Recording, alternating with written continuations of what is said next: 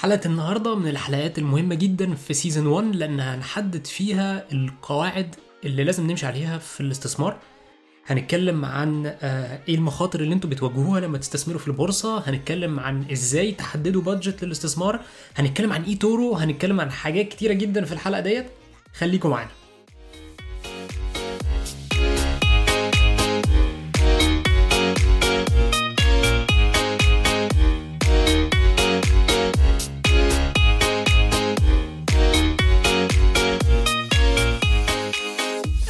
بيكم في حلقة جديدة من بودكاست المستثمر الذكي مع شادي لاشين. دي الحلقة الثالثه من season 1 وخلينا نفكركم باللي إحنا قلناه في الحلقة اللي فاتت. إحنا في الحلقة اللي فاتت اتكلمنا عن التحويش عامة واتكلمنا عن ال livret A وقلنا إنه النهارده في 2020 ال livret A بيجيب 0.5% يعني ولا أي حاجة.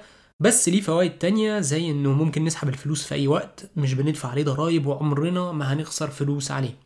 قلنا كمان إنه بسبب العائد الضعيف اللي عليه ممكن إن إحنا نستخدمه كحساب للتحويش وقلنا إن أحسن حاجة ممكن نعملها إن إحنا نحوش من 3 ل 6 شهور من احتياجاتنا على ال livret A علشان لو لا قدر الله احتاجنا أي فلوس لأي حاجة في أي وقت نلاقيها موجودة على طول. طيب نفترض إن إحنا حوشنا كل الفلوس اللي إحنا محتاجينها على جنب وحطينا الكلام دوت في livret A وخلاص عندنا l'épargne de précaution بتاعتنا اللي ممكن نستخدمها في أي وقت لو لا قدر الله احتاجناها. أعمل إيه بقى بالفلوس الزيادة؟ هل أستثمرها على طول في البورصة؟ آه، إيه اللي إحنا ممكن نعمله؟ إيه المتاح عندنا دلوقتي في فرنسا كاستثمارات؟ أقدر إن أنا أحط فلوسي فيها. وهنا هنبتدي نتكلم جد شوية. ما ينفعش إن الفلوس الزيادة اللي موجودة عندنا أو الفلوس اللي إحنا حوشناها نحطها على طول في في البورصة. أنا مش هخش في الحلقات ديت عن إيه هي البورصة وإيه الحاجات اللي إحنا ممكن نستثمر فيها سواء كانت ممكن تسمعوا ال titres vifs أو les OPCVM والكلام ده كله. إحنا هنركز في الحلقات ديت على ال poches نفسها اللي هي ال PEA أو ال assurance vie أو ال أو ال compte-titres مش هنخش في ال details بتاعت آه، إيه اللي ممكن نحطه جواها at least مش في season مش في season 1 فهنركز في الحلقة بتاعت النهاردة على قواعد الاستثمار والأسئلة اللي أنتوا لازم تسألوها وتلاقوا إجابات ليها قبل ما تحطوا يورو واحد في البورصة. ويمكن أول نقطة وأهم نقطة لازم تعرفوها وتخلوا دايما بالكم منها هي إن مفيش مكسب من غير ما تاخدوا مخاطر. والمخاطر ديت إحنا اتكلمنا عليها في الحلقة اللي فاتت. المخاطر ديت هي إن أنتوا ممكن تخسروا فلوسكم ممكن إن كل الكابيتال أو كل الفلوس اللي أنتوا حطيتوها تضيع. لو حطيتوا فلوسكم في البورصة أنتوا عادي جدا مش هقول عادي ولكن هقول ان ممكن ان أنتوا تخسروا كل الفلوس اللي أنتوا استثمرتوها. في حاجات النهارده ممكن تعرض عليكم آه، مكسب 50% أو 60% من من المبلغ اللي أنتوا حطيتوه. بس مستحيل النهارده أي حد في العالم المالي إن هو يعرض عليكم استثمار بيجيب 10% أو حتى بيجيب 7% من غير ما يبقى فيه أي خسارة ممكنة في في في المبلغ اللي أنتوا حطيتوه. وخليني اديكم example النهارده لل في ال assurance vie وهنتكلم في الموضوع دوت كمان حلقتين. ال assurance vie فيها حاجة اسمها ال fonds euro. ال fonds euro دوت آه capital garanti يعني لو حطيتوا 100 يورو فانتوا في آخر السنة ال assureur أو ال compagnie d'assurance بتقول لكم إن أنتوا هتاخدوا ال 100 يورو فانتوا ال capital بتاعكم garanti وبيديكوا نسبة صغيرة زيادة. النسبة دي النهارده إحنا بنتكلم تقريبا في حوالي 1% فدي الفكرة إن أنتوا لو مش هتاخدوا مخاطر فانتوا في الناحية التانية ما تتوقعوش إن أنتوا هتكسبوا 5 6 7 8% الأرقام دي كانت موجودة زمان في أوائل الألفينات. ممكن تلاقوها النهارده في مصر. لو أنتوا حطيتوا فلوسكم في البنك آه، ممكن إن البنك يديلكوا عائد من 10 ل 15% على حسب البنوك. ولكن في فرنسا وفي أوروبا عامة ودلوقتي حتى في الولايات المتحدة مفيش فكرة إن أنتوا ممكن تحطوا فلوسكم في البنك ويجي لكم 10 أو 15% الكلام ده ما بقاش موجود. فخلي بالكم من كل الناس اللي ممكن تلاقيها على تويتر ممكن تلاقيها على انستجرام على فيسبوك آه، بيعملوا publicité وتعالى اكسب فلوس من غير ما من غير ما تاخد أي risque وال capital بتاعك garanti والكلام ده كله. ده مش موجود بنسبة 99% دي بتبقى arnaque ودي فرصة كويسة عشان أتكلم على حاجة زي eToro معرفش أنتوا شفتوا ال publicité بتاعت eToro ولا لا اللي هو بيقول لك انت سهل جدا النهارده إن انت تستثمر في في البورصة والموضوع سهل جدا ومفيش أي مخاطر. في أوروبا الشركات دي كلها مجبرة إن هي تحط تحط warning للنسبة بتاعت الناس اللي بتخسر فلوس لما بتستثمر في السايتات ديت. واللطيف إن أنتوا لو دخلتوا على ال site بتاع eToro في فرنسا وهتبصوا هتلاقيها مكتوبة كده فوق بيقول لك إن حوالي 74% من الناس اللي بتستثمر في eToro بتخسر فلوسها. 74% ده رقم كبير جدا. ده رقم كبير ده النهارده يعني ثلاث أشخاص من كل عشرة بيكسبوا فلوس. طبعا بقى مش بيقول لك ال distribution مش بيتكلم مين بيكسب قد إيه والكلام ده كله بس فكرة إن أنت 74% من الناس بتخسر فلوسهم ده مع... ده معناه إن أنت أكنك في كازينو. أنت ال- ال system معمول علشان تخسر فلوسك. فخلي بالكم من الحاجات دي كلها مفيش مكسب من غير ما تاخدوا مخاطر. اللي هنتكلم عليه بعد كده هو إزاي تاخدوا مخاطر ذكية.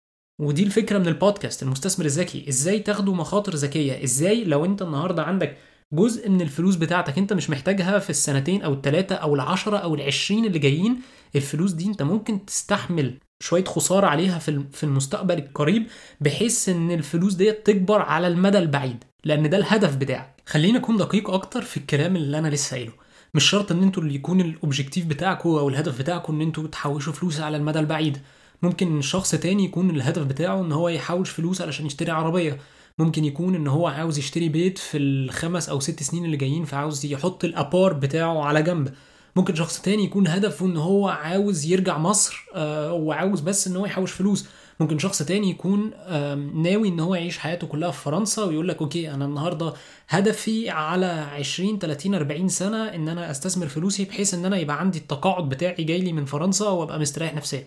كل شخص هيبقى عنده الأهداف بتاعته هيبقى عنده المخاطر اللي هو مستعد إن هو ياخدها ال budget بتاعه فالحاجات دي كلها بتبقى مختلفة. مين ممكن يساعدكم في إن أنتوا تحددوا ال profil investisseur بتاعكم؟ ال profil investisseur هو أنتوا النهارده مستعدين إن أنتوا تحطوا كام؟ إيه ال niveau de risque اللي أنتوا مستعدين إن أنتوا تاخدوه؟ هل أنتوا هتستثمروا كل شهر ولا لأ؟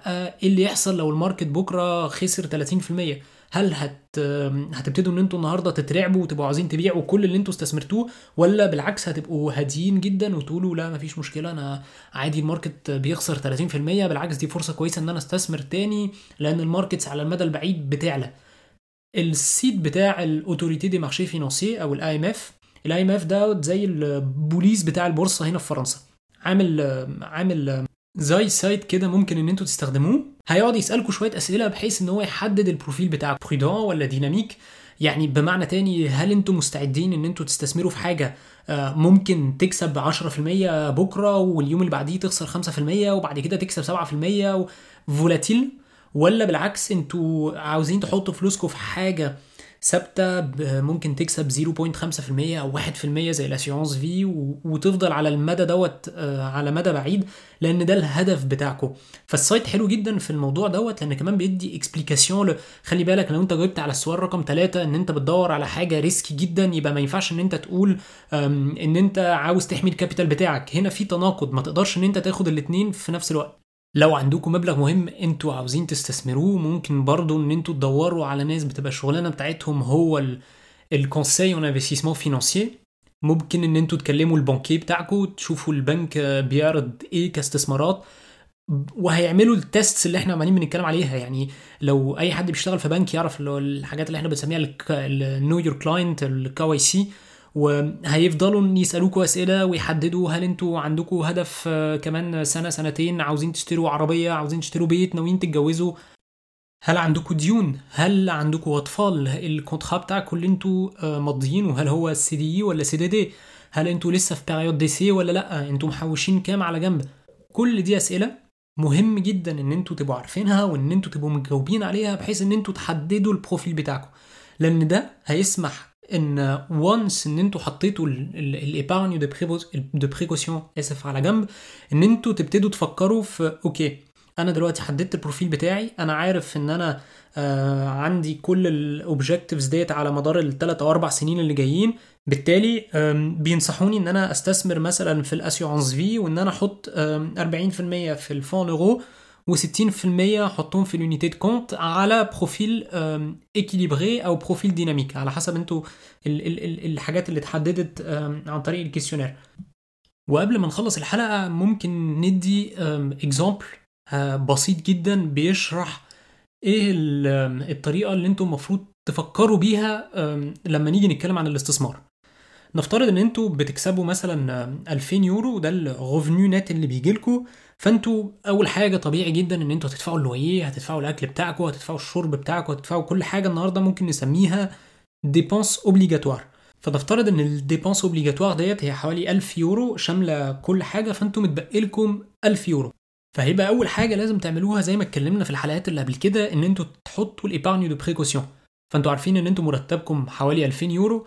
ده معناه إن أنتوا محتاجين تحطوا على جنب من 6000 ل 12000 يورو. شايفين ده مبلغ كبير؟ لأن هيبقى محطوط على جنب بيجيب لكم 0.5% بس ده هنسيب النقطة دي على جنب. الهدف إن الفلوس ديت لو لا قدر الله حصل أي حاجة لو محتاجين فلوس على جنب لو هترجعوا مصر لو عندكم مصاريف ما كنتوش متوقعينها هتقدروا إن أنتوا تستخدموا الفلوس دي. ممكن بعد كده إن أنتوا يكون عندكم كريدي. الناس الطلاب اللي ممكن يكون عندها كريدي توديان أو الناس اللي بتشتغل اللي ممكن يكون عندها crédit à la consommation أو crédit immobilier أو أي حاجة. هنا ال rule عامة بتقول إن لو ال coût أو ال intérêt اللي بتدفعوها على القرض دوت أكتر من 2% فده it's too much حاولوا إن أنتوا تعملوا remboursement anticipé يعني لو أنتوا مثلا عندكم 500 يورو على جنب uh, بعد ما دفعتوا كل ال dépenses obligatoires وال épargne de précaution والكلام ده كله فأنتوا ممكن إن أنتوا تدفعوا جزء شوية زيادة في القرض بتاعكم بحيث إن أنتوا تخففوا عليه. لو عندكم قرض النهارده وفي ناس uh, يعني أنا مثلا كنت استفدت بالموضوع دوت لما كنت طالب في اللي هم ال prêt étudiant à 0% ده ملوش أي معنى قوي إن أنتوا تعملوا أي remboursement anticipé remboursement anticipé يعني لو أنتوا متبقي لكم مثلا 1000 يورو في القرض ده في العادة بيبقى الحجم بتاعه. لو أنتوا عندكم مثلا 1000 يورو لسه متبقي من من القرض بتاعكم فأنتوا تدفعوا زيادة عن اللي مطلوب منكم علشان بدل ما القرض كان على 12 شهر أو على 24 شهر تخلوه على 6 شهور. مفيش أي معنى بطريقة economically إن أنتوا تدفعوا القرض دوت لأن في معظم الوقت بيبقى taux zéro يعني مش بيكلفكم أي حاجة.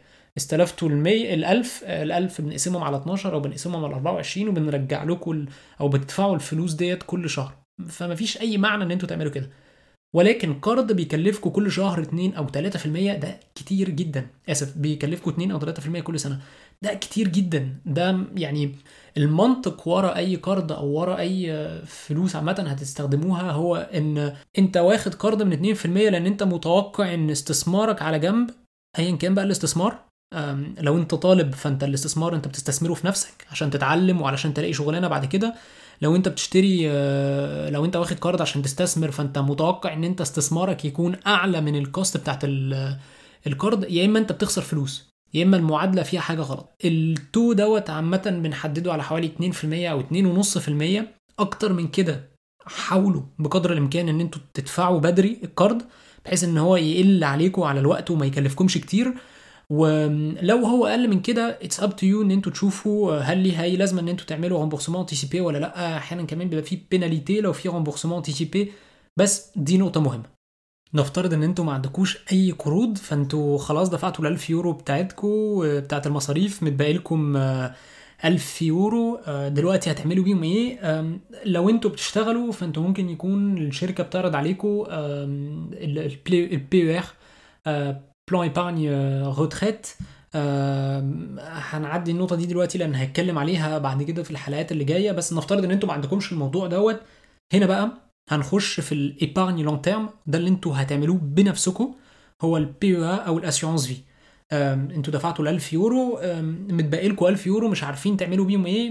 ممكن طبعا إن أنتوا تصرفوهم. ده حرية كاملة ليكم وممكن إن أنتوا تقولوا okay أنا حددت ال profil بتاعي فأنا هستثمر 30% من من من من من ال revenue اللي متبقي لي هستثمره النهارده في البورصة. هتستثمروه بقى في بي أو ولا في اسيورنس في وإيه الفرق ما بين الاثنين ده اللي هنشوفه في الحلقة اللي جاية. خليكم معانا.